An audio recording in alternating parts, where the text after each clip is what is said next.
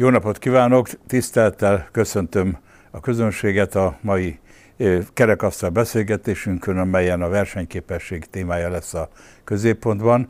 Én Csikán Attila vagyok, a Corvinus Egyetemről, én leszek a moderátor, és ülésrend szerint sorba haladva szeretném bemutatni a kerekasztal résztvevőit, Szepesi Balázs, a Matthias Corvinus Kollégium munkatársa, Reggős Gábor a századvég munkatársa, és Vakhal Péter a Kopin Tárkinak a képviselője. A beszélgetés menete úgy fog kinézni, hogy van nekem előre felkészített három kérdésem, ezeken végig fogunk menni, mind a három kollégát megkérjük, hogy szóljon hozzá az egyes kérdésekhez. Természetesen lehet passzolni, ha valaki úgy érzi, hogy nem akar rá válaszolni, és amikor ennek a körnek vége lesz, akkor megpróbálunk egy, egy olyan vitakört rendezni, amelyik a kérdéseknek a bármelyikével kapcsolatban a versenyképességnek a részletkérdéseire is kitér.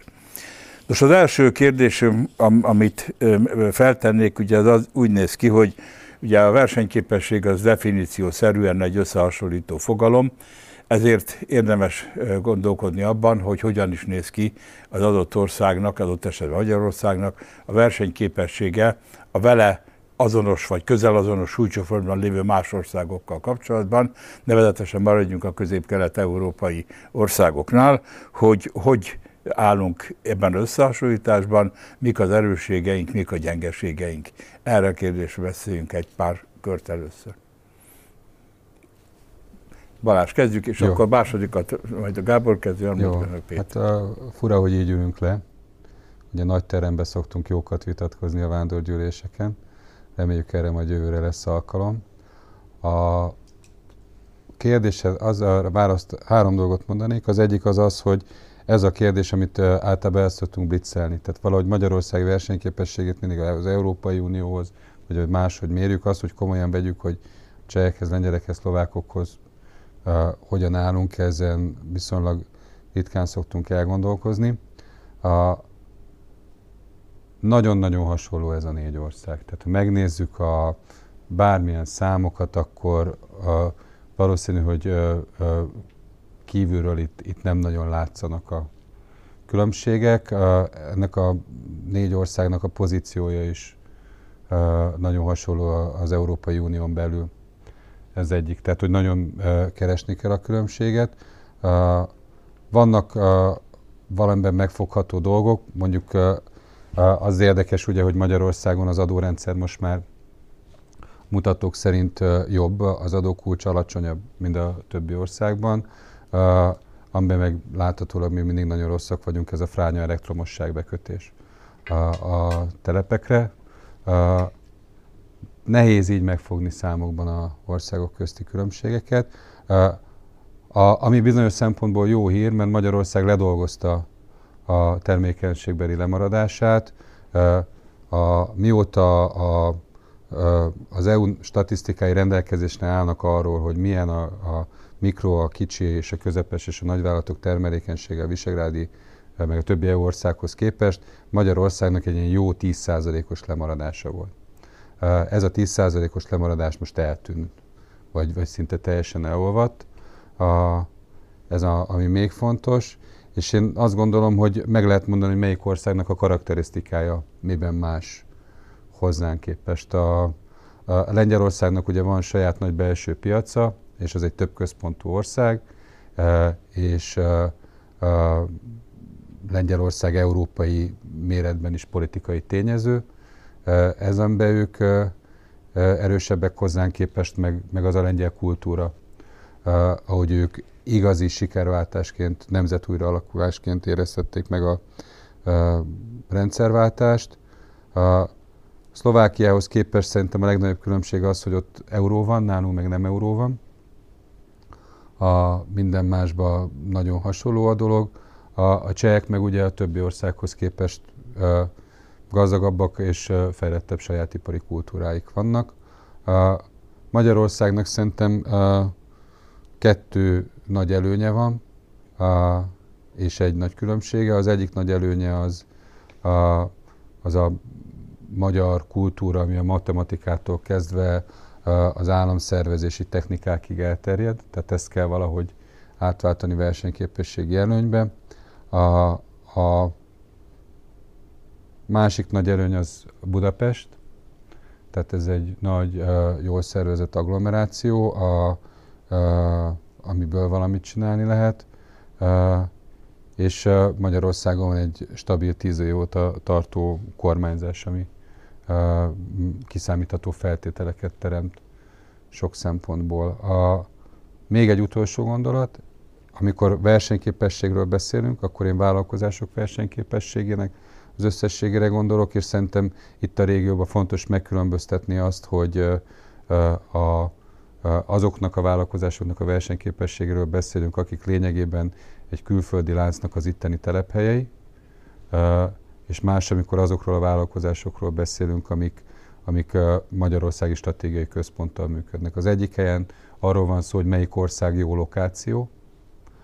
Ebbe azért se tud nagy különbség lenni, mert versenyzünk egymással, és a, a valamelyik ország egy pici lokációs előnyöz jut, akkor, akkor tarol. Egyébként Magyarország elég jól tarolt az elmúlt időszakban. A másik kérdés meg az, hogy a saját cégeink milyen növekedésre képesek. Ez, ami még szerintem majd külön fókuszt érdemel a beszélgetésre. Köszönjük szépen, Gábor. Amikor ez a kérdés elhangzott, nekem az jutott először eszembe, hogy én szeretem a számokat. Tehát ahhoz, hogy versenyképességben vagy bármiben megmondjuk, hogy ki a jobb, szükségünk lenne egy olyan mutató számra, hogy konkrétan ennek a versenyképessége 19,5, annak meg 19,3. Ugye nagyon jól tudjuk, hogy azért ilyen számok nincsenek, van rengeteg versenyképességi rangsor, de hát ugye mindegyiket lehet kritizálni, lehet szidni, lehet dicsérni. Tehát nekem ez volt az első gondolatom, de persze nem a kérdésről szeretnék e, kibújni, csak azt szeretném egy kicsit hangsúlyozni, hogy ez a versenyképesség mindig egy kicsit relatív, tehát mást is tudunk alatt érteni, meg a mérése is nehézkes pont a szubjektív szempontok miatt. Hogyha el szeretnénk végezni ezt az összehasonlítást, a visegrádi országok meg talán majd egy kicsit szűkebb, illetve tágabb környezetben is, akkor én is azt mondanám, hogy olyan nagy különbség nincs. Nem is biztos, hogy csak olyan versenyképesség szempontjából nincs nagy különbség, de hogyha valaki a világ távolabbi részéről nézi, akkor neki az országok között tényleg amúgy sem biztos, hogy akkora különbség van.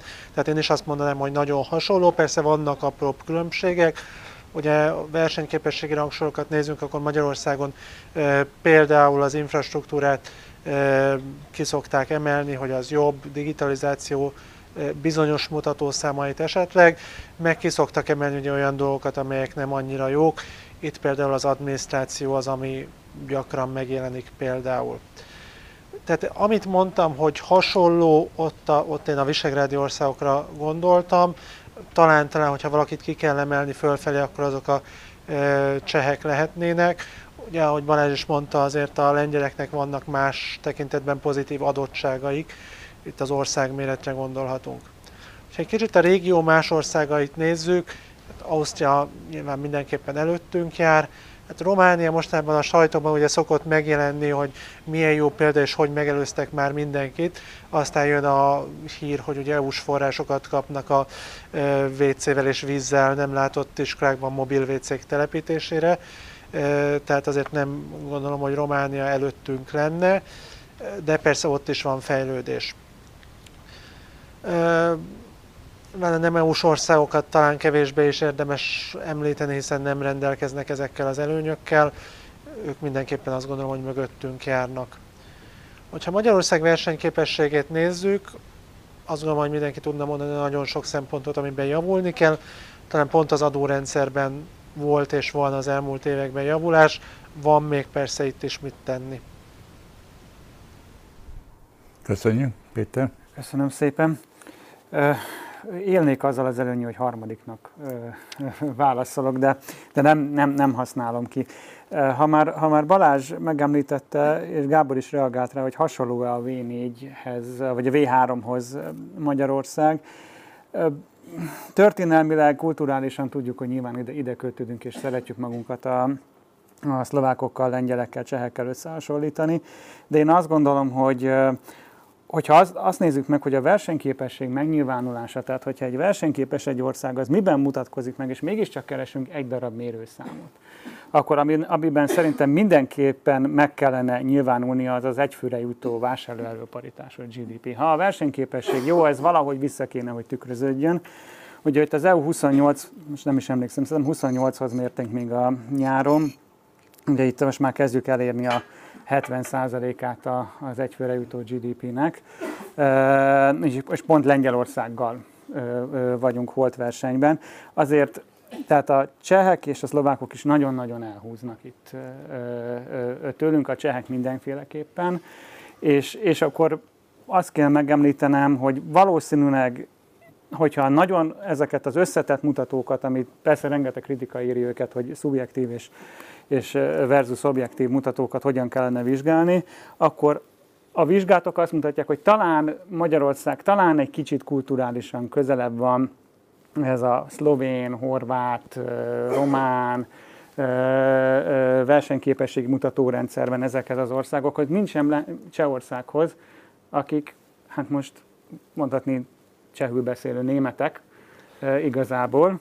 Tehát én azt mondom, hogy nem, nem biztos, hogy, hogy, hogy az összehasonlítási, összehasonlítási alap ebből a szempontból jó. Rengetegféleképpen lehet mérni, és hogyha tavaly találkoztunk volna, vagy inkább azt mondom, hogy februárban, akkor valószínűleg teljesen más mondtunk volna, mint, mint amit most, most mondunk a, a járványhelyzet közepette, hogy a versenyképességünk versenyképességünk hogyan alakul. Más tényezők kezdtek el dominálni a versenyképesség mérésénél, mint mondjuk 6 hónappal ezelőtt. Ugye 6 hónappal ezelőtt még azt mondtuk, hogy ha a teljes foglalkoztatottság felé törekszünk, akkor nagyon jó mutatószámaink vannak, nagyon alacsony a munkanélküliség, igazából nincsen probléma, és akkor, amikor a járvány beütött, akkor nyilvánult meg az értékláncoknak való kitettségünk, akkor nyilvánult meg az a fajta gazdaságpolitikai szilárdság, ami, ami biztosította ezt az alapot, hogy akkor most ez egy kicsit szilárdabb, vagy inkább egy felpuhult valami, hogyan tudott rá reagálni a kormány az egész járványhelyzetben. Én azt mondom, hogy azért nagyon sok pozitív változás volt az elmúlt 10-20 évben, ahhoz képest, ahonnan indultunk. Tehát a trend az egyértelműen pozitív, ez látszik a, a, a reálfejlettségünkön is. Ugyanakkor, hogyha a távoli jövőben tekintünk, én azt gondolom, hogy Magyarország egy, mindig azt érzem, hogy kicsit így, így azt, ami kötelező, azt hozzuk, az rendben van, tehát akkor, amikor, amikor bérekben kell versenyezni, akkor azt hozzuk, amikor ö, lokalizációs előnyökben kell versenyezni, akkor azt hozzuk, ö, de ugyanakkor, hogyha meg a jövőben kéne innováció, tudományos kutatás, fejlesztés, oktatás területén kéne ö, valamit felmutatni, akkor az meg, hát az finoman szólva is elégtelen. Nekem ez a vélemény. Hadd vitatkozzak én Na. ezzel, ha lehet. A, én néztem számokat, volt egy órám délelőtt. A, a beruházási index Magyarországon az elmúlt években a, a magasabb, mint a visegrádi országok átlaga, tehát ha ilyen jövőre utaló dolgokra nézzük, és én a, megnéztem, hogy mekkora az elmúlt öt év a, növekedési átlaga a visegrádi országban, az EU-ban, Magyarországon. A, a EU-ba 2,1 százalék, a visegrádi átlagban 3,7, tehát ez jelenti, hogy az egész régió, ha így nézzük, hogy 5 év alatt a GDP növekedés, ez kifejezi valamennyire a versenyképességet, akkor láthatólag, hogy a régió uh, előnyben nem van. növekedés, de fejezd be. A másik szempontból meg ugye én is uh, hiszek a csesörben, tehát meg a, meg a Skodában is, tehát a, oda vagyok a Csehországért, de a, a Csehország elmúlt öt éves átlagos növekedését azt majdnem másfél százalékkal verjük. Tehát van egy csomó olyan helyzet, a, ami úgy néz ki, hogy a, a Magyarországnak az a lemaradása, amit említettél, az nem egy ilyen dolog, hogy lemaradtunk és ott vagyunk, hanem egy lemaradás, amit összeszedtünk és hozunk be, ami egyébként ilyen szempontból egy nagyon nagy különbség sok más visegrádi országhoz képest, meg egyébként régiós országhoz képest, hogy Magyarország az EU csatlakozás után beragadt, nem tudott ezzel a helyzettel mit kezdeni. Akkor volt ugye az a, a nyögvenyelős néhány év, amikor uh, hiába olcsó pénz, uh, hiába, de se a foglalkoztatás, se a GDP nem akar beindulni, és uh, Magyarországot a, a tíz évvel ezelőtti, vagy most már 12 évvel ezelőtti válság, az tacsra küldte. Tehát ha megnézzük, hogy mikor szedte össze a, a, a, a gazdasági teljesítménybe versenyképes Magyarország lemaradás nagy részét, akkor, akkor ott látunk valamilyen elszakadást. Tehát én nem hiszem azt, hogy a magyar gondolkozás, a magyar vállalkozók vagy a magyar közszolgáltatásoknak a működése az nem kell a jövőorientált, hanem e, egyszerűen e, azt kéne megfejteni, hogy e, miért nem volt válságálló. Hogy ez a válságállótlanság, ez univerzális jellemző, mert akkor most meg kell ijednünk, vagy pedig valamiért az a 2008-as válság volt, ami minket jobban elkap. Én is hozzáfűznék egy dolgot, tehát itt a Balázs már pedzegette a beruházásokat. Tehát ugye GDP arányos beruházásokban pont Magyarország az elmúlt két évben rangsor első, illetve második helyén volt. Tehát a, valamiképpen mindenképpen megjelent ez a jövőre való törekvés. Ugye ha nem fél évvel, hanem több évvel ezelőtt beszélgettünk volna itt, akkor ugyanezt nem tudtam volna elmondani, tehát a 2008-as válságot követően ez nem volt igaz. Tehát itt van egy előre lépés.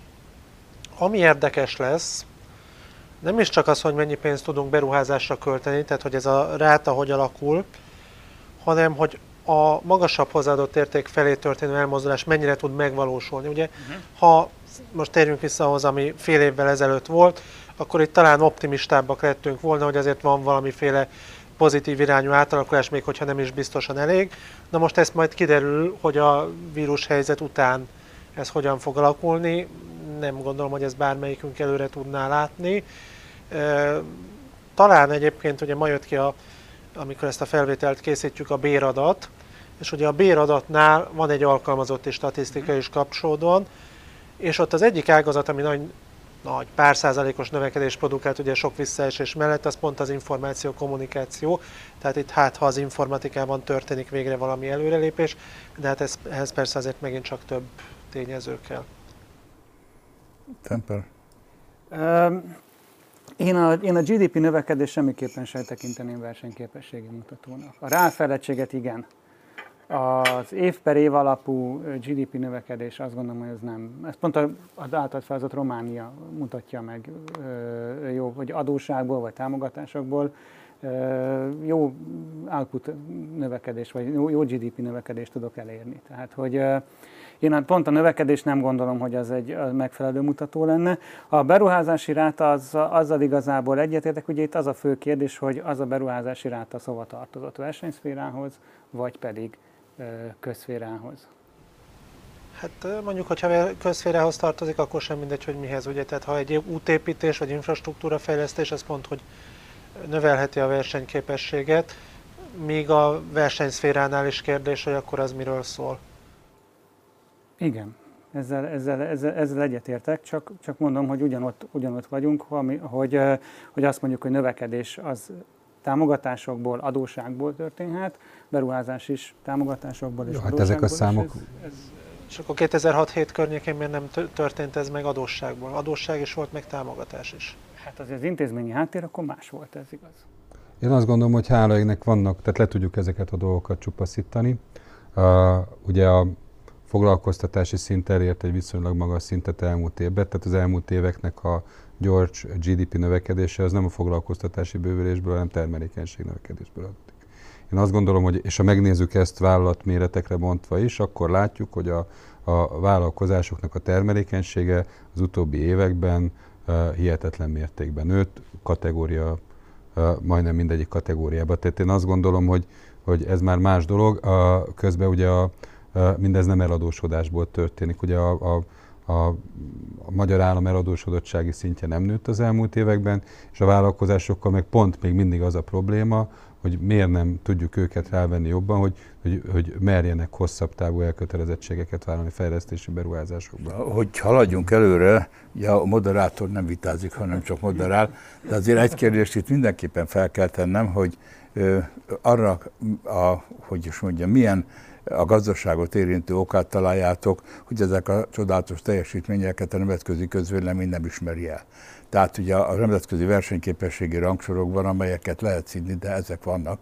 Ugye Magyarországnak a helyzete az elmúlt években hasonlóképpen tovább romlott ahhoz képest, ami a 2000-es évek elején volt. Ugye azt sokan tudják bizonyára a közönségből is, hogy Magyarország 2001-ben 29 volt a a világgazdasági fórum versenyképességi rangsorába, és az első volt a volt szocialista országok közül.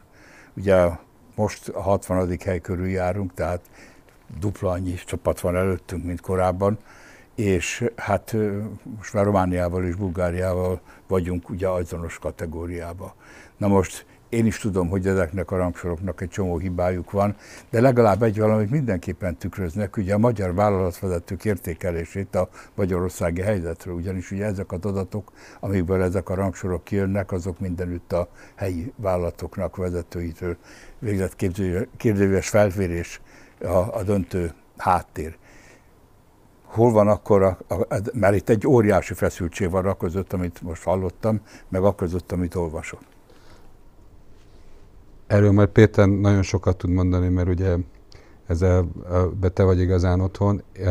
Ha én jól tudom, az utóbbi évben ugye javultunk egy picit, ha nem is sokat. Előtte évben volt egy esés, én akkor végignéztem.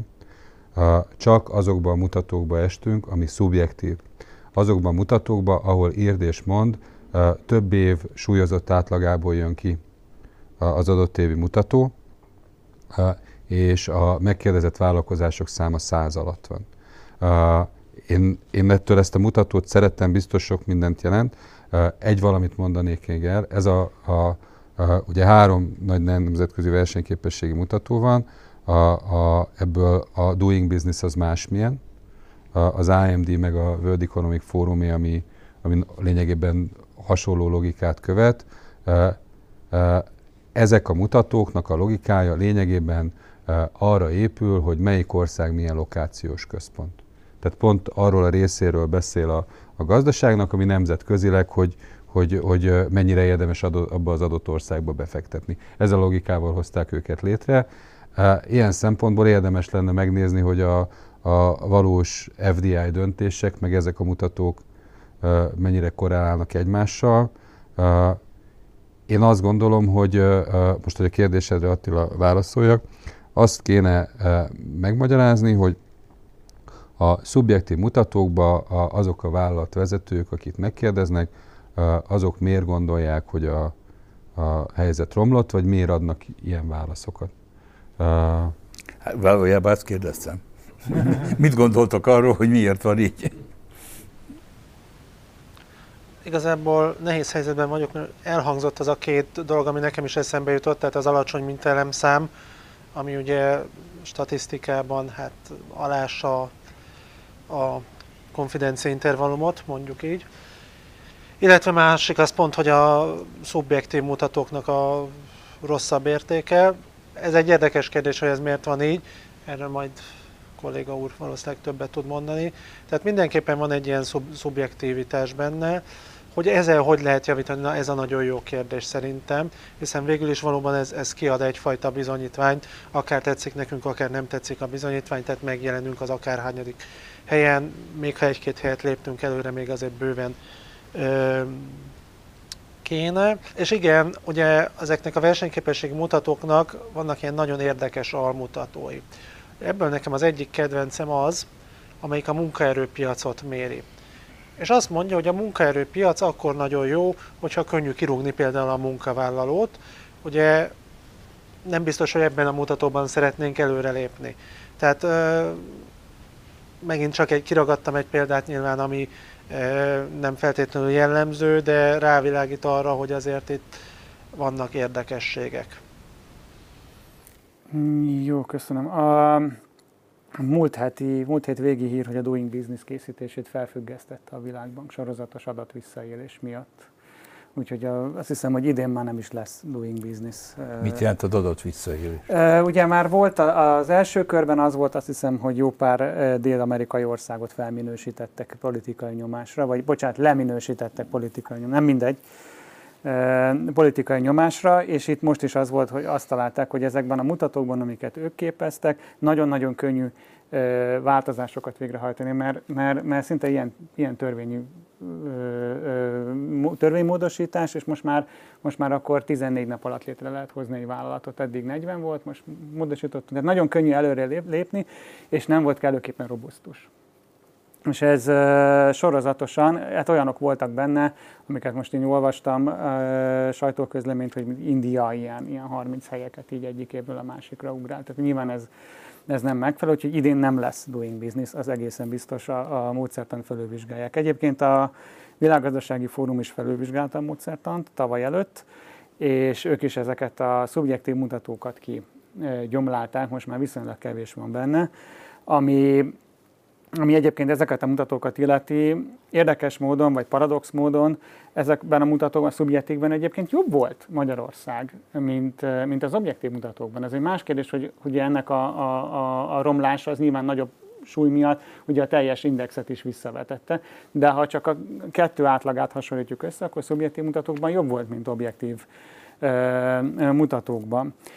Szubjektív mutatók egyébként azért kellenek bele, mert ez egy nagy nemzetközi összehasonlító program, nyilvánvalóan nincsen minden országra megfelelő módszer, azonos módszertannal készült, készült adat, úgyhogy nagyon nehéz. Abban a Gábornak szerintem teljesen igaza van, hogy, hogy azt tényleg meg kell nézni, hogy mit tükröz ez az adott versenyképességi index. Nyilván a világgazdasági fórum is, és szerintem az IMD is, tulajdonképpen ezt a nagyon-nagyon piacbarát, nagyon-nagyon liberális kapitalista nézőpontot tükrözi, amiben valóban, hogy a, a munkaerőpiacnak a, a rugalmassága, mondjuk így, hogy mennyire könnyű kirúgni, ha már ezt emeltet ki egy, egy alkalmazottat. Persze az, van melle, az is mellette, hogy mennyire könnyű felvenni egy alkalmazottat, tehát mindig így mindig így van. Az egy, az egy versenyképességi előny, hogyha nagyon rugalmas a piac. Hát nyilván ebből a szempontból az Egyesült Államok az egy nagyon versenyképes ország, miközben mondjuk egy ilyen szociális piacgazdaságban működő Európai Unió az egy kicsit nehezebb ilyen szempontból, mert nehezebb, nehezebb kirúgni valakit. most, hogy ez miért nem tükröződik a, a, a, az elmúlt években tapasztalt makromutatók miért nem köszönnek vissza a versenyképesség mutatókban, azt gondolom, hogy pontosan azért, amit mondtam, mert a makrogazdasági mutatószámok azok, ha nagyon szigorúan nézzük, az nem feltétlen versenyképességi mutatószám. Az egy, lehet neki egy, egy, egy faktora, egy tényezője, de a versenyképesség annál jóval több, mint, mint egy-egy, most azt mondom, hogy növekedés vagy beruházási hányad, beruházási dinamika, ennél, ennél itt többről van szó, és de mindig azt mondta a VEF is, ő maga úgy definiálja saját magát, hogy a hosszú távú termelékenység bővülésre ható tényezők összessége.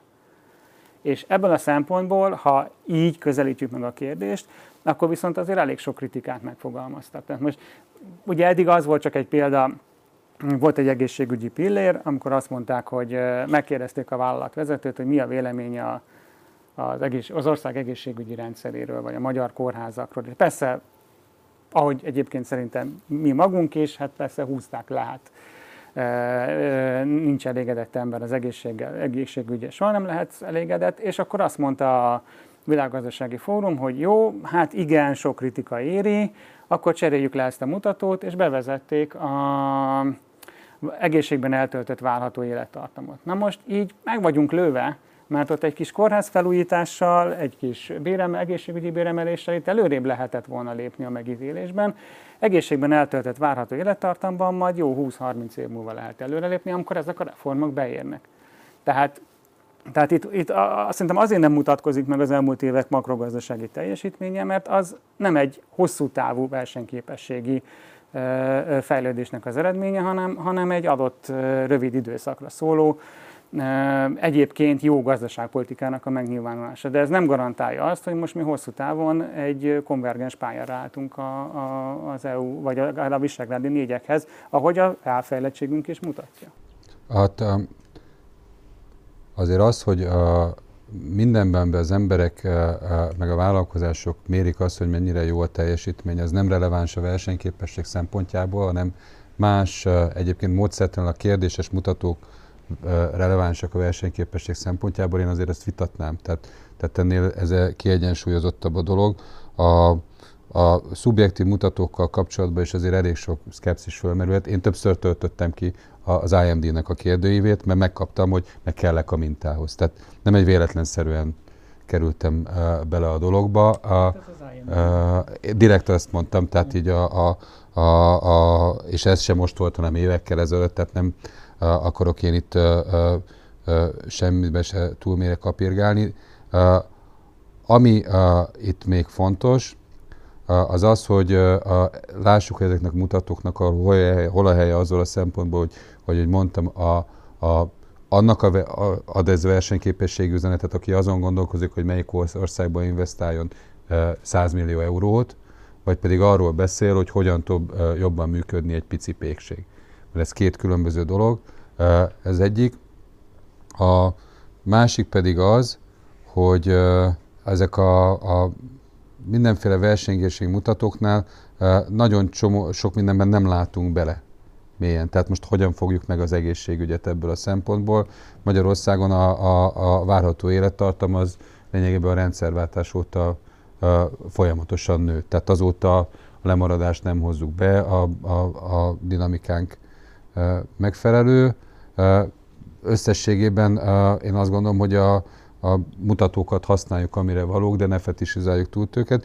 És amit a Attila kérdeztél, hogy akkor mi, mit, mit gondolnak a vállalatvezetők, én azt gondolom, hogy a Magyarországon a vállalatvezetők mindenre, ami az államhoz vagy makrodologhoz kötődik, ezt így messziről hideg távolságtartással kezelték nagyon sokáig Magyarországon.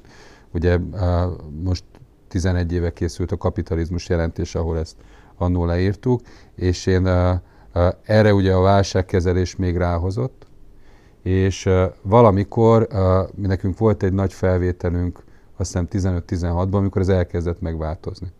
Tehát arról, hogy ők hogyan gondolkoznak arról, hogy mennyire lehet hosszú távú beruházni, vagy sem. Tehát lehet, hogy, hogy itt ezek a szubjektív mutatók, én azon gondolkoztam azóta is sokszor, hogy ezek lehet, hogy nem az állam teljesítményéről szólnak, hanem hanem ez a mennyire kell nekem sodrással szembe mennem.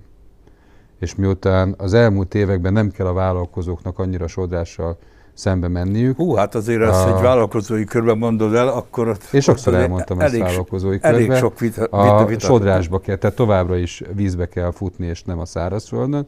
Ez merő igaz. De én azokból a számokból láttam, és azóta több mérésbe is, hogy, hogy a vállalkozók elkezdik azt gondolni, hogy lehet hosszabb távon gondolkozni. Sokkal inkább a panaszkodás az arról szól, hogy a, a fejlesztések milyen nehezek, nem arról, hogy milyen nehéz a holnapot túlélni. Tehát én azt gondolom, hogy a, a vállalkozásoknak a, a, az, hogy mire panaszkodnak, az nagyon erősen kezd megváltozni. És a lehetőségek eh, kihasználhatatlan vagy a lehetőség kihasználási problémákról beszélnek, és nem arról, hogy, hogy itt holnap be kéne zárni a boltot. Most nyilvánvaló, hogy nem a járványra vonatkozólag mondom ezt, mert ez egy másik helyzet a reform. Egy kicsit visszamennék akkor az alapkérdéshez. Itt azt mondtad, hogy nem jó az a GDP, mert hogy, mert hogy nem jó a versenyképességre, mert hogy majd 20 év múlva látszik, hogy ez hosszú távú-e. De tulajdonképpen miért akarunk versenyképességet mérni? Ugye lehet, hogy azért mérünk versenyképességet, amit a Balázs mond, hogy akkor egy külföldi cégnek mennyire jó ide telepedni, mennyire van kiszolgálva, és akkor nagyon finoman fogalmaztam, mennyi állami dotációt kap. De most mi Magyarországon valóban ezt szeretnénk mérni, hogy mennyire jó a külföldinek? Tehát nem lehet, hogy azt szeretnénk mérni, hogy mennyit tud fejlődni az ország, mennyit tudnak nőni a bérek, mennyit tud csökkenni vagy nőni a munkanélküliség, tehát hogy mennyit tudunk a gazdaságban előrelépni akkor meg, mert nyilván ne feltételezáljuk, de egy kicsit visszajutunk a GDP-hez, visszajutunk a makromutatókhoz. Persze az valóban igaz, hogy nem egy éves mutatószámot kell nézni. Ugye most, hogy mondjak egy példát, ugye a 2016-os GDP növekedés az 2,2% volt, mert az EU-s források ciklikusak. Vagy egy másik évben lehet, hogy a mezőgazdaság kiugróan teljesít, és az viszi föl fél százalékponttal, egy százalékponttal a GDP-t, tehát itt valóban nem egy évet kell nézni, de valahogy meg kell találni a kettő között az egyensúlyt, hiszen az se lehet, hogy hát most van növekedésünk, most jó nekünk, és akkor ez majd 20 év múlva látszik a mutatószámban. Tehát itt valahogy az egyidejűséget jobban biztosítani kell, de valóban az, tehát számomra az a kérdés, hogy akkor mit akarunk mutatni ezekkel a mutatókkal. Hát mehet, me, mehetünk annál inkább, mert amit most felvetettél, ez kapcsolódik ugye a már szóba került termelékenység kérdéshez. Ugye ez második kérdésem az arra, kérdésköröm az arra vonatkozna, hogy ugye, hogy tényleg hogyan is néz ki a termelékenység. Ugye vannak, akik magát a versenyképességet azonosítják is a termelékenységgel, tehát azt mondják, hogy az a versenyképesebb országgal magasabb a termelékenység. Hát ugye ilyen szempontból Magyarországnak a helyzete szintén a nemzetközi összehasonlításokban elég szomorúan nézett ki az elmúlt években, és hát lehet, hogy, sőt biztos, hogy volt benne javulás, de olyan drámai javulást én nem látok, mint amit az eddigiek alapján lehetne implikálni. Mit gondoltok erről? Tehát, hogy most a jól állunk termelékenységbe, vagy rosszul állunk termelékenységbe, a, a, ha van problémánk, akkor az elsősorban inkább mikrogazdasági, vagy szociológiai, vagy inkább makroökonomiai, tehát magyarul a termelékenységet alakító tényezőket illetőleg járjuk egy kicsit körül a világot. Most akkor úgy a Gáb, adja vissza meg, hogy most a Gábor kezd. Pedig reménykedtem, hogy még van két percem gondolkodni, de hát akkor nem. Ugye kezdeném egy statisztikai indokkal, hogy akkor a termelékenység az ok vagy okozat. Tehát, hogy a termelékenységet valahogy mérjük, mondjuk hozzáadott érték per fő, és akkor ezt elvileg ugye makroökonomiából megtanuljuk, hogy van egy termelési függvényünk, előállítunk valamit, ebből jön valamilyen bér, és akkor így kialakul ez az egész. Tehát, hogy attól függ, hogy mennyire e, vagyunk termelékenyek, hogy milyen technológiánk van, e, mennyi tőkénk van, mennyire vagyunk okosak, ügyesek és szépek. Na most a valóság persze ennél egy kicsit árnyaltabb, csak hogy egy statisztikai példát mondjak mitől függ egy multinacionális SSC-nek a termelékenysége, csak és kizárólag a bérektől. Nagy részt a bérektől. Ugye úgy zajlik Bocsánat, a... itt maradjunk abban, hogy a munkatermelékenységről beszéljünk akkor, mert, Jó. mert ugye a termelékenységet is többféleképpen lehet értelmezni. Azt kezdtem el mondani. Igen, azért szóltam, és akkor ezentúl arról beszélünk. Tehát ott ugye úgy alakul ki a hozzáadott érték, hogy veszik a költségeket, és azt megszorozzák 1,0 akármennyivel, tehát itt nagyjából az a meghatározó, hogy mekkorák a bérek. Na most a bérek az úgy alakulnak ki, hogy mennyiért talál munka ö, vállalót, legalábbis ugye az elmúlt években úgy alakultak ki. Tehát itt arra akarok ezzel rávilágítani, hogy ez egy két irányú kapcsolat, amit a ö, bérek és a termelékenység között fönnáll. De nézzük meg egy kicsit másik irányból is a kapcsolatot. Ugye az elmúlt években azért láttuk ezt a béremelkedést, amihez kellett a termelékenység növekedés, Balázs már említette az, hogy minden létszám kategóriában volt valamilyen termelékenység növekedés még hozzá érezhető. Ez abból is látszik, hogy egyik létszám kategória sem ürült ki létszámilag, tehát mindenhol találtak munkavállalót. De természetesen itt azért ez egy érdekes kérdés, és nem biztos, hogy meg tudjuk válaszolni, hogy a termelékenység növekedéshez az egyes létszámkategóriában vagy az egyes ágazatokban mennyire járult hozzá esetleg a fehéredés. Tehát amellett, hogy volt gazdasági növekedés, amiből ugye a fehéredés elvileg ki van szűrve, mennyire voltak beruházások, mekkora része ennek az egésznek a gazdaságfehéredés, nyilván valamekkora, de nem az egész, nehéz megfogni. E, és persze amíg nem érjük utol a nem tudom melyik éppen utolérendő országot, addig növelni kell a termelékenységet, de ez megint nem olyan egyszerű, ahogy én most elmondtam, tehát hogy csettintek egyet és megszorzódik hárommal, tehát ez azért egy elég sok tényezős egyenlet, akár onnantól kezdve, hogy a multinacionális vállalatok azok úgy jönnek hogy a Magyarországon létre, hogy valaki külföldről ide dob egy gyárat, és az csinál valamit, ami nem feltétlenül az értékláncnak a legkedvezőbb szélén van, akár odáig is, hogy a KKV-k mennyire termelékenyek. Teljesen egyetértek a, dolognak azzal a részével, hogy, hogy ugye több szempontból kell nézni, hogy most mikro-makro, akár szociológiai szinten. Azzal egy, azt egy kicsit vitatnám, hogy, a, hogy kizárólag munkatermelékenységre kellene koncentrálni. Tudom, hogy itt a... Mo- most, most, itt a ja, mostani most, beszélgetés szűkítsük egy, erre. Egy perc, vagy egy fél percnyi, megpróbálom fél Abszolút. percre be, be, kis, kiszólást, ha, ha megengedsz. Tehát, hogy a, teljesen más az, hogy egy magyar vállalat magyar termelőeszközökkel, mondjuk így most nagyon csúnyán mondva, vagy egy, egy, egy high-tech multinacionális vállalatnak a, a, a high-tech eszközeivel kell dolgozni a magyar munkavállalónak. Sajnos ez, ez, ez statisztikák bizonyítják, hogy itt nagyon különböző értékek tudnak kijönni. Tehát ez a TFP-t én, én, én azért sajnos nem lehet teljesen elvonatkoztatni tőle.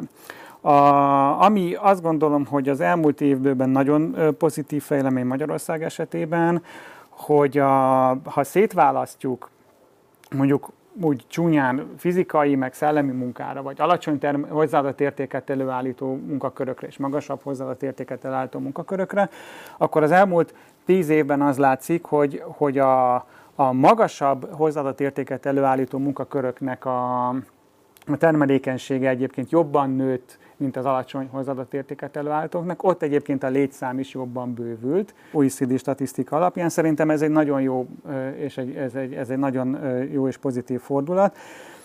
Az már egy más kérdés, hogy, hogy általában, tehát hogy ez hogyan oszlott meg a termelékenység, a termelékenységnek és a kibocsátásnak a növekedése, mennyire köthető a munkaerő bővüléséhez, és mennyire, a, mennyire akár, akár az eszköz partnak a, a technológiai fejlődéshez, hogy, hogy, hogy úgy mondjam. Sajnos az én számításaim azt mutatják, hogy, hogy, itt, hogy itt inkább az történt az elmúlt tíz évben, 20 év, nem, nem, ne, ne, tíz, ne tíz évezzünk, szóval az elmúlt húsz évben az történt, hogy, a, hogy inkább munkaerőt tolták bele input oldalon, és itt jött ki ugye magasabb output, de ehhez képest a termelékenység nem javult annyival, mint amennyivel gondolnám, hogy, hogy kellett volna akkor, hogyha hogy ehhez a, ehhez a kibocsátáshoz, e, ehhez a GDP növekedéshez éppen mekkora termelékenységnek kellett volna párosulnia. Szóval, hogy itt,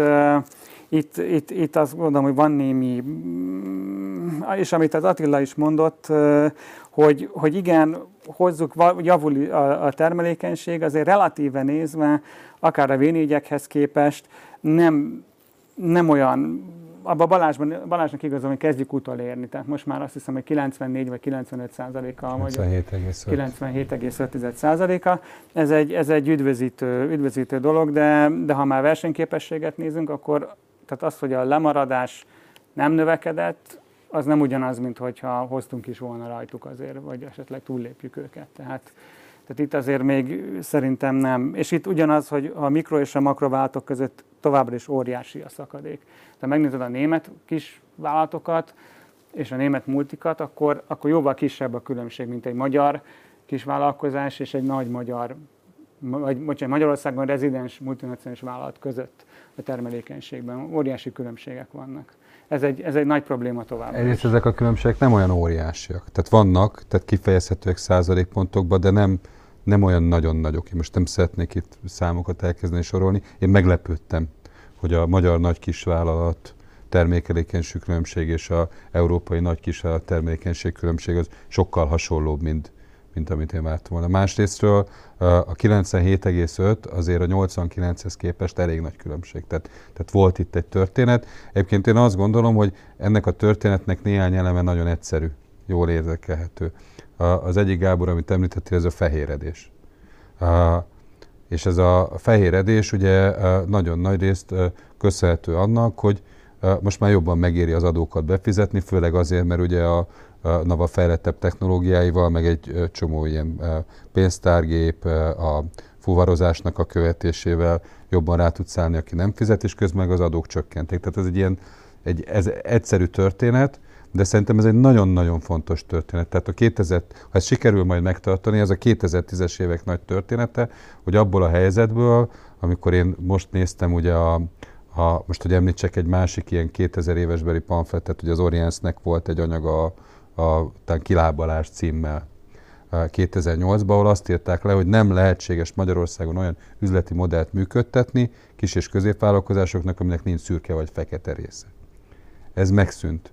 Ez mindenképpen az, hogy ez valós termelékenység növekedése, vagy csak láthatóvá vált a termelékenység, ezen lehet vitatkozni, az biztos, hogy termelékenység javító hatása lehet a jövőben, hogy lassan most már elhiheti egy banki tisztviselő egy cégnek a mérlegét. Ez egyik fontos dolog. A másik nagyon fontos dolog, hogy a, a válság tisztított.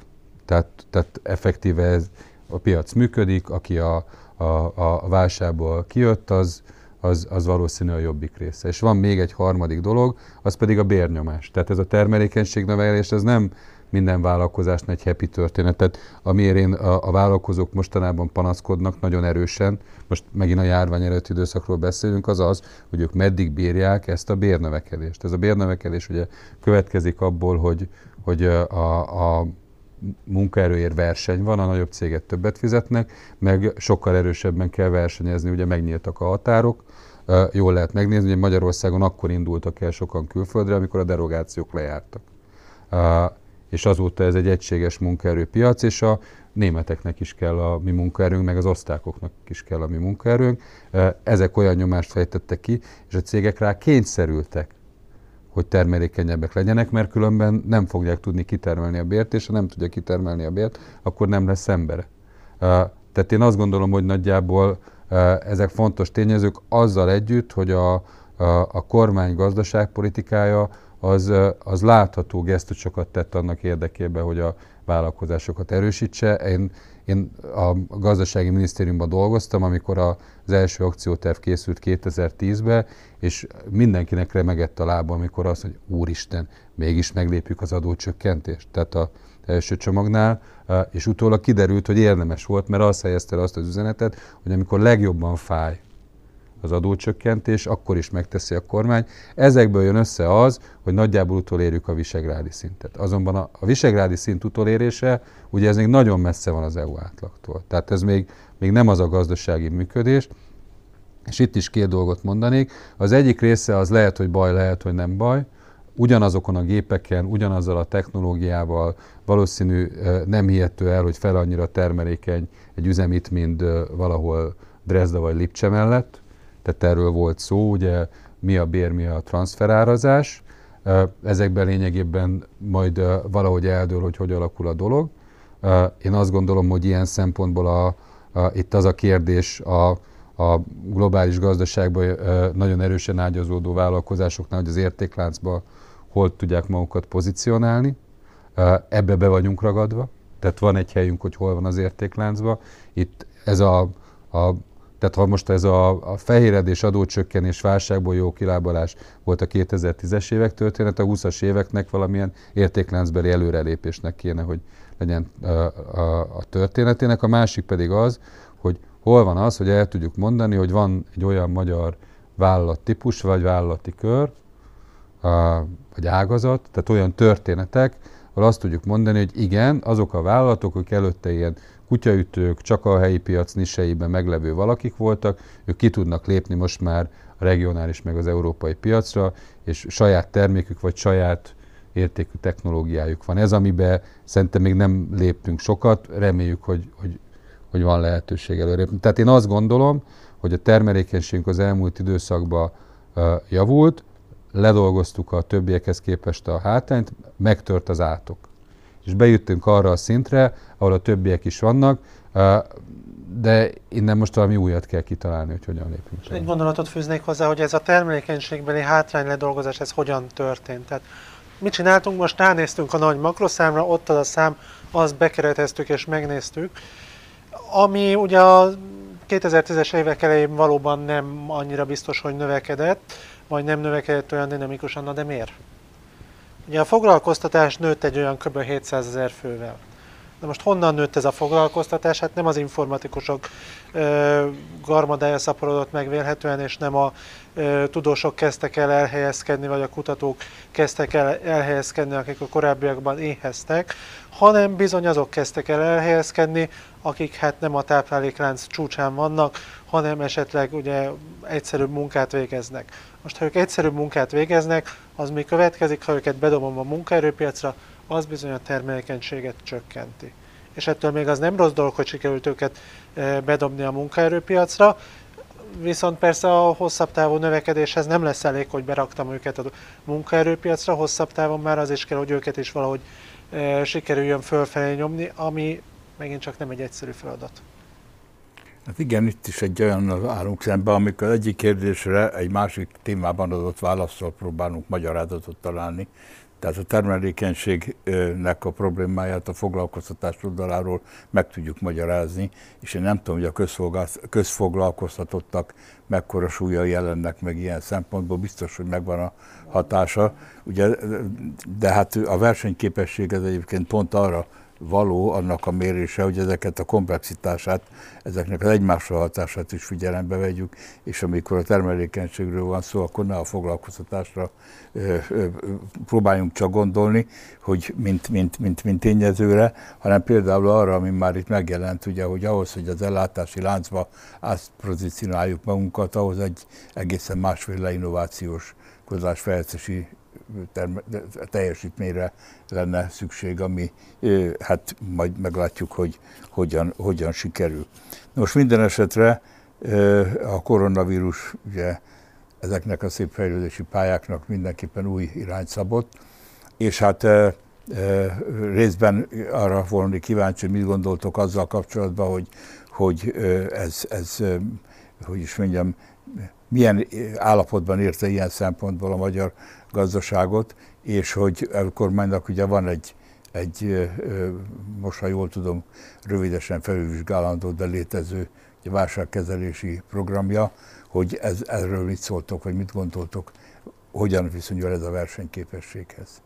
Úgy a alapkérdés ugye az az, hogy ugye a, a, volt két alapnézet afelől, hogy mennyire a vállalkozásoknak a mentesítése és mennyire a szegénység terjedésének a, a, a, a megakadályozása vagy mérséklésre legyen a központ. Mondjuk ez a, a mérlegnek nyilván nem összesen ható tényezője, más tényezők is vannak, de ebben azért elég komoly viták vannak. Hát ugye itt ezek a viták elég összetettek, mert ugye, ahogy mondtad, a szegénység mérséklése hangzik el, tehát ez az, ami egy racionális felvetés, ugye sokkal ennél radikálisabbak voltak, hogy adjunk pénzt mindenkinek, ha kell, ha nem. Nyilván ez nem lett volna egy túl működőképes dolog, de persze a szegénységet lehet a vállalatokon keresztül is mérsékelni, és ez talán valamennyire meg is történt, hát itt majd a hosszú távú adatok lesznek kérdésesek, tehát olyan nagyon nem esett vissza szerencsére a foglalkoztatás. Ugye most a legutóbbi adatoknál egy 50 ezer fős mínuszban vagyunk. Éves alapon, talán most nem vagyok biztos, de százezer alatt. Valahogy így, igen. De ebben nincsenek benne a kurcár, vagy hát a így van, tehát pont ez az, hogy ebbe, ez, ez az a kérdés, hogy dolgozott vagy nem dolgozott, igen. tehát a, itt azért még ez, ez az adat nem mond el mindent, és persze rövid távon elfogadható a kurcárbáj, tehát a, ilyen pár hónapig az működőképes, de hát azért ö, hosszú távon nem igazán. Ha egy kicsit versenyképességi szempontból fordítjuk le ezt a kérdést, akkor megint csak előjön bennem egy ilyen plusz-minusz. Tehát ugye, ha nem csinál a kormány semmit, mert ez nem egy hagyományos válsághelyzet, azért legyünk őszinték, hogy egy hagyományos válsághelyzet azért talán egyenletesebben érinti az ágazatokat, hát most nagyon nem ezt látjuk, akkor nagyon, vers, nagyon jó lenne a versenyképességi szempontból legalábbis hosszú távon, mert azt mondjuk, hogy hújjon a férgesse. Tehát akinek nem megy, aki nem versenyképes, az kihullik, mert ugye feltételezhetően azt érinti súlyosabban. Na most ez nem egy ilyen helyzet, amikor ez feltétlenül igaz, tehát nem attól lesz most egy e, szálloda versenyképtelen hosszú távon, hogy Budapesten van és nem jön a külföldi turista, tehát ezért is nem jó megoldás, ha nem történik semmi. Ugye, ami a versenyképességet segítheti, az az, hogyha valamennyire tudunk előrelépni, nem csak túlélni. Tehát például, hogyha amíg a szállodát bezárjuk, addig ki is festjük, most csak hogy egy ilyen profán példát mondjak, de végül is versenyképességhez kapcsolódik. Azt látom, hogy azért valamennyire van erre törekvés, meglátjuk, hogy ez mennyire lesz sikeres, és akkor visszajutunk az előző kérdéshez, az értékláncban való elmozduláshoz. Ebben persze valamennyit biztos, hogy segít, hogyha kifestjük a szállodát, de nem egy világ megváltó dolog. Ha, ha, ha én jövök, az az igazság, hogy ez a kérdés azért nehéz, mert nagyon könnyű a partvonalról beleszólni a, a, a, a játékba, és hát itt pont még mielőtt még bejöttünk volna a, a felvételre, beszéltük, hogy én, de szerintem egyikünk se irigyli a, a, a döntéshozó kollégákat ebben a helyzetben, hiszen nagyon-nagyon nehéz helyzetben találták magukat. Ennek ellenére azt gondolom, hogy a, tehát a kezdet, kezdetek kezdetén volt egy ilyen bénázás, mondjuk így, eléggé megkésett. Tehát azért már régen, rége, réges-rég Kurzarbeit volt Németországban és Ausztriában, amikor Magyarországon még elkezdtek egyáltalán gondolkozni a dolgokról. Azt gondolom, hogy ez nagyon nem tett jót a gazdaságnak, hiszen azért ott jó pár munkahely elveszett, amit meg lehetett volna menteni. Az első ö, ö, gond, elgondolások, amit mondta, hogy ez a hújon a férgese elv érvényesül tulajdonképpen, ö, ö, szerintem az, az nagyon jó megmondta, ez nem ez, a, nem ez a szituáció. Tehát nyilván itt, itt nem arról van szó, hogy azért bukik meg egy vállalat, mert alacsony a termelékenysége, és mert nem, nem, nem választott jó üzleti stratégiát. Itt ugye arról van szó, hogy hatóságilag ellehetetlenül az ő, az ő működése. Itt azt gondolom, hogy sokkal inkább az exit stratégia lesz az, ami meghatározza majd, amikor újraosztják a lapokat. Mert ugye most itt újra fogják, újra, újra fogják osztani, e, és az adót, még nem tudjuk, hogy mi az adót, csak hogy így ilyen szépen fejezzem ki magam. Tehát az exit stratégia lesz szerintem a, a, a kulcskérdés az, hogy hogyan kell kiszállni a kurzarbájból, mert az teljesen igaz, hogy ezt csak egy-két hónapra csináltak a németek a 90-es években, Igazából a, ha jól emlékszem, akkor a, arról szólt, hogy a magas hozzáadott értéket előállító munkaerőt ne veszítsék el a vállalatnak egy átmeneti problémája miatt, és akkor kurzárбájra tudták rakni ezeket a mérnököket, orvosokat, és akkor nem kellett, hiszen ilyen munkaerőt nagyon nehéz fölvenni. Tehát ez, ez, ez, ez erre szólt. Most a társadalom egészen ö, ö, ö, kapja, és hát ugye több, mint, több, többről van most már szó, mint három hónap. Ez az egyik, ami A másik, ami fő kérdés, hogy itt ezeket az úgynevezett, úgynevezett ne, nem szeretem ezt a kifejezést, mert hiszen nem attól váltak zombivá, zombi vállalatokról beszélek, mert, mert, mert alacsony termelékenységűek voltak, hanem egész egyszerűen most így működik a piac, és nem tudjuk, hogy őket újra lehet-e egyáltalán éleszteni. De hogyha elkönyveljük, vagy azt mondjuk, hogy nem, most már a légiközlekedésben, most most már a szállodá, szállodaiparban nincs szükség ennyi szállodára, akkor kik legyenek azok. Tehát hol, hol kezdjen meg azt a csapot elzárni, hogy, hogy akkor most, most már eddig szólt a támogatás, most már boldoguljatok, és hogyha nem ment, akkor csődbe fogtok menni, és nem segít az állam, annak ennyire, hogy te rendesen befizetted az adódat, és így tovább, és így tovább. Tehát itt, uh, itt szerintem ez lesz, a, ez lesz a fő kérdés, és én ebben egyébként még sehol a világon, nem csak Magyarországon, sehol a világon nem látok jó exit stratégiát. Ha egy kicsit az előző kérdésre visszatérve, én szerintem, ami, aki nagyon jól teljesített, azok a jegybankok. Ról azt gondolom, hogy a világon mindenhol, itt így, így, így közben Magyarországon is. Időben léptek, jó lépések voltak, bár, bár talán voltak benne itt Magyarországon mondjuk úgy, hogy felesleges körök, amit most lehet vitatni, nem vitatni, mindegy, de igazából a cél az, tehát az irány az, az irány az jó volt. Ugye itt is egy nagy kérdés, hogy most akkor ezeket az állami pénz, vagy jegybanki pénzcsapokat akkor most meddig, meddig, kell, meddig kell folytatni, ez még egy nagyon nagy kérdés. Ugye itt, ami a versenyképességet illeti, ugye az a fő ö, ö, probléma, hogy vajon maradt-e még eszköze a, mind a jegybanknak, mind a költségvetésnek arra, hogyha most itt van egy második hullám, egyáltalán hogyan reagálunk, az nem tudjuk, hogy milyen lesz, mi van a következő hullámokkal, mi van az influenza, és így tovább, és így tovább. Tehát itt most van egy ilyen lefelé menő spirál, aminek senki nem látja a végét, amit még végképp nem látnak, hogy hogyan lehet belőle e, kiugrani. Itt ugye most azt mondják, hogy egyfőre jutó GDP-ben itt fejlett államokban lehet, hogy 10-20 százalék is elveszett az egyfőre jutó GDP-ben egy, egy év alatt, és egyáltalán vissza tudunk-e még valaha térni, és az az üzleti modell, ami egyébként ezt a gyors növekedést okozta, amiről itt az elmúlt percekben beszéltünk, az fenntartható-e, visszahozható-e az az üzleti modell?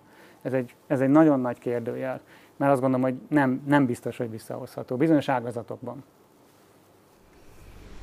Hát ugye az, hogy a járványnak a gazdasági hatásai micsodák, a, pontosan arról csak elképzeléseink vannak. Tehát ugye mérleget se kellett a cégeknek idén leadniuk, mert hogy az is egy intézkedés volt, hogy most ne ezzel kelljen bajlódni. Vannak ilyen hozzávetőleges felmérések, hogy mennyi céget érint komolyan, nem komolyan, melyik ágazatban, de ezek ugye meg lényegében csak azt jelzik, hogy mi történt, nagy leállás történt. Tehát ilyen effektíve ugye vagy nincs kereslet, tehát mondjuk a, a, ami ugye turizmusban hangzott, tehát, tehát, tehát nincs fogyasztó, vagy megtört a lánc, tehát azért nincs kereslet, vagy nincs ellátás, tehát, tehát effektíve, vagy pedig, az em, vagy pedig hiányzik a munkaerő, mert, mert fél bemenni bizonyos helyekre, vagy nem megy be, vagy gyerekre vigyázik otthon. Tehát, tehát effektíve egy csomó olyan reál sok kérte a gazdaságot, és egyszerre, amit így, így nem tudunk felfogni. Tehát a hasonlatokat, amiket szoktunk hozni, ez a, ez a háborúnak a hatásai milyenek, de ugye az is másfajta. Az, hogy egy ilyen sok micsoda, és erre hogyan kell reagálni, erre még akkor se lenne válaszunk, hogyha biztosak lennénk benne, hogy a, a második hullámnak ekkor fog elkezdődni, és ekkor lesz vége. De még ezt se tudjuk. Tehát, tehát egy ilyen, az, hogy milyen stratégia hogyan működik, ebbe Hát most uh, nagy a világ laboratórium, ahogy így uh, picit mondjam, ebbe vannak mindenféle válaszok. Uh, én azt gondolom, hogy ez egyik szempontból mindenképpen egy próbatétel. Tehát az, hogy az elmúlt időszakban ez a, hogy beszéltünk hol ez a termelékenység növekedés, bérnövekedés, hogy, hogy ebbe az időszakban a, a gazdaságban növő, gazdaságban megjelenő energiából mennyi ment zsírra, mennyire ment izomra, és mennyi az, amit csak elpörögtünk a buliba cukorként, ez, ez, ez most ki fog derülni valamennyire, és a gazdaság melyik részén. Tehát ilyen szempontból a, a, én azt gondolom, hogy a, a, a járvány sok helyen nem a járványra adott lépésekről mond csak valamit, hanem arról, ahogy a gazdaság meg a gazdaságpolitika előtte is működött. Ez egyik. A másik dolog az az, hogy ö, ö, ö, melyik ország mit tud megfinanszírozni. Tehát ezek a, a helikopter pénzes elméletek, ezek ugye általában Amerikából jönnek, ugye nekik egy dollárjuk, meg nem tudom, hány repülőgép hajójuk van a, a monetáris politikájuk mögött. Tehát, hát plusz egy zártabb gazdaság. Meg egy zárt gazdaságuk, tehát a, a, ilyen szempontból a, a, és láthatólag az egész világ így, így igazából rángatja a vállát, hogy, a, hogy, hogy mekkora is ott az államadóság. A zárt gazdaság, Japánál is valami hasonló van, nekik nincsenek repülőgép anyajaik ennyi a különbség. A, a, az, hogy mennyire adósodhat el egy pici, nyitott, félperifériális gazdaság, ez szerintem egy kulcskérdés. Mennyi, mennyi pénzt engedhet ki, ez meghatározza a dolgokat, és ugye én ilyen szempontból, amit mi Magyarországról eddig tanultunk, hogy amikor mi jobban eladósodtunk, akkor abból mi sose jöttünk ki jól. Tehát ez egy ilyen nagyon nagy óvatosságra intő dolog, annak ellenére, hogy amikor baj van, akkor kell a tartalékokhoz nyúlni azzal együtt. És ugye, ami még történik, hogy ha csinálunk valamit, akkor mit csinálunk? Én azt gondolom, hogy az az irány, amit a magyar gazdaságpolitika végül is választott, hogy mondjuk azt, hogy az a vállalkozás, amelyik most a jövőre akar gondolni, annak van pénz a, vigyük le a, a lehetőséget a forrás bevonására, akár a, vagy emeljük meg a lehetőséget a forrás bevonásra, akár a támogatás oldalon, a, akár pedig a, a finanszírozás oldalon.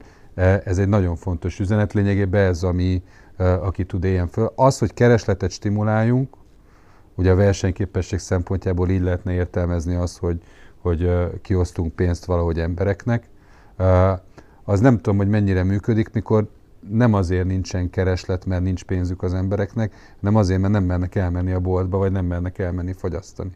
Tehát e, én ezért tartom ezt e, nagyon nehéznek, és a, van még ez a kérdés, ugye ez a, a kit mentsünk meg, ebből a szempontból e, senki se tud nagyon okos lenni, meddig rendezkedünk be, valószínű, jó az, irány, hogy osszuk be a puskaport, fene tudja, hogy meddig kell, és nagyon fontos, hogy lesz utána egyrészt. Tehát aki most eladósodik, jobban eladósodik, az lényegében ezt valamiből ki kell, hogy fizesse majd a járvány után. És ezt lehet, hogy én túl egyszerű gyerek vagyok, de ezt lényegében csak adóból lehet kifizetni egy államnak valamilyen szempontból. És akkor most azt, az a dilemma gazdaságpolitikailag, hogy most mentsek meg dolgokat, kultúrákat, most háztartásokat, vállalkozástípusokat, mert ez egy jó beruházás, és majd az az adó emelés, amit ből ezt meg tudom fizetni, az megéri. Vagy pedig az a helyzet, hogy adja meg mindenkinek a lehetőséget, hogy, hogy jövőorientáltan működjön, és ebbe legyen valami. Ez, ez a dilemma, amiben valahol meg kell találni a közepet, és akkor csak egy megjegyzés, mert ugye én nem régen még az államigazgatásban dolgoztam, tehát ha valaki szaftos történeteket tudna arról mesélni, hogy hogyan tud bénázni a magyar államigazgatás, az én vagyok. Azzal együtt azért említsük meg mondjuk, hogy a németeknek elő kellett venni a kurcárbájt és leporolni. Mert az egy náluk egy létező eszköz volt, nálunk meg pont akkor, a, amikor ugye a, tíz embert egy terembe leültetni is a, félve lehetett, akkor kellett lényegében a nullából kidolgozni új szakpolitikai eszközöket. Tehát én azt gondolom, hogy az, hogy most mindenhol bénázások voltak, a, a, a a járvány intézkedések kialakításánál, ez, ez valamennyire érthető. Tehát itt ugye a, a válság előtt három-négy évvel már legalább, ugye elég sokan köztük én is, ugye azt mondottuk, hogy ugyan a válság, ugye akkor még a koronavírusra nem gondoltuk, hanem csak a ciklikus gazdasági válságra, és azt mondottuk, hogy ugye Magyarországon nagyon nehéz lesz ez a válsághoz alkalmazkodni tekintettel a megelőző gazdaságpolitikára, mondjuk például Okakáért jegybank magatartására. Na most ugye jött a válság, nem abban a formában, ahogy ez itt el volt képzelve, ugye, és akkor a, a legfontosabb lépés, ami, ami ebből a szempontból bekövetkezett, az éppen az, hogy a kormány különösebb felhajtás nélkül, sőt gyakorlatilag meg sem említve ezt a tényt, ugye szakított azzal a korábbi gazdaságpolitikával, hogy mi nem veszünk föl hitelt. Tehát ahogy a hitel el volt ítélve, ugye egy olyan jó pár távlatba, mint kiút lehetőség, itt nem volt más megoldás mégse, ugye, mint hogy a hitelt felvegyük. Ugye ez azt jelenti, legalábbis számomra, hogy azok az aggodalmak, amik a válságkezelésre előzetesen megvoltak, ezek, ezek érvényesülni látszottak, látszanak.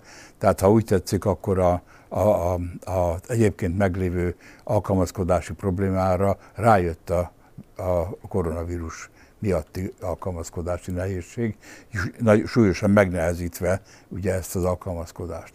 Tehát az a kérdés, hogy vajon erre elegendő eszköz áll a rendelkezésre, mert sokan azt gondoljuk, hogy, hogy, hogy nem olyan nagyon sok eszközünk van rá, tehát magyarul a visszaesés igen jelentős lesz, jelentősebb, mint sok más országban. Hát csak a, tehát mi a visszaesés oka? Tehát a visszaesés oka az a, a kereslet megszűnése, a értékláncok elszakadása, és az, hogy a, a, a munkaerő az, az, az visszavonja magát ilyen vagy olyan dolgokból. Tehát ezek, ezek tehát nem megy el dolgozni, mert fél elmenni, tehát így, a, a, vagy én a... nem nagyon hiszem, hogy ez tömeges lenne. Tehát a, legalábbis nem, nem meghatározó a gazdaság egész szempontjából. Most már nem. Hogy az emberek nem mernek elmenni. Most De már járvány idején az járvány volt. idején az volt. Az most volt. is De illetve most, most nincs igaz, most is azért sok ilyen van. Tehát az idősebb korosztályból ez azért egy valós probléma, hogy félnek. Tehát ez ilyen 60 és 60 fölöttieknél ez megjelenik. Ez a háromból az egyik. Csak ezek a dolgok, ugye ez nem az, amikre készültünk. A, a, tehát, a, nem, tehát ilyenfajta válságot senki nem várt. Persze. Tehát az, hogy effektíve Na, erre a... azt mondom, hogy arra mondtam azt, hogy ez rájött, ha úgy tetszik, pluszként, problémaként, ha A úgy másik tetszik. válságot azt várták, de az még nem jött. Igen. Tehát Hát tavaly is azt 5 most nem os tudjuk, növekedésünk volt. Azt nem tudjuk, hogy mi lett volna. Nem, már tavaly előttre. Annyi titkot elárulhatok, hogy a tavalyi költségvetési tanácsi előadáson a, a- a Gábor megszavaztatta a közönséget, hogy mikor lesz-e, lesz-e lassulás, és azt hiszem, Válság. hogy vagy az, válság, volt, az válság, volt a prezentációm címe, hogy mikor lesz már a- válság. mikor lesz már válság, igen. Mire jutottatok? Szerintem az egy-két év volt az, ami nyert. Egy-két év volt, igen, hogy egy-két év múlva Tehát, hogy egy, ott azt tudni kell, hogy ott egy nagyon vegyes, de alapvetően szakmai társaság jelenik meg. Tehát, Jó, hát uraim, azt hiszem, hogy az időnk nagyjából lejárt, így a, a, a, amit a, kaptunk a társaságtól. Én azt hiszem, hogy elég sok érdekes dolog elhangzott. Egy Kicsit optimistább lett a beszélgetés, mint amire én számítottam, de hát ez, ez abban a szempontból nem baj, hogy legalább a közönség számára ugye pozitív kapaszkodókat teremt. Ugye nem mondom azt, hogy ha kimennek az utcára, úgyis mást látnak, de azért érdemes ezekről beszélni. Úgyhogy én köszönöm a, a megjelenést a közösségi társaság nevében, meg annak a közönségnek a nevében, aki ezt látni fogja ezt a, ezt a beszélgetést. Köszönjük szépen. Köszönjük szépen.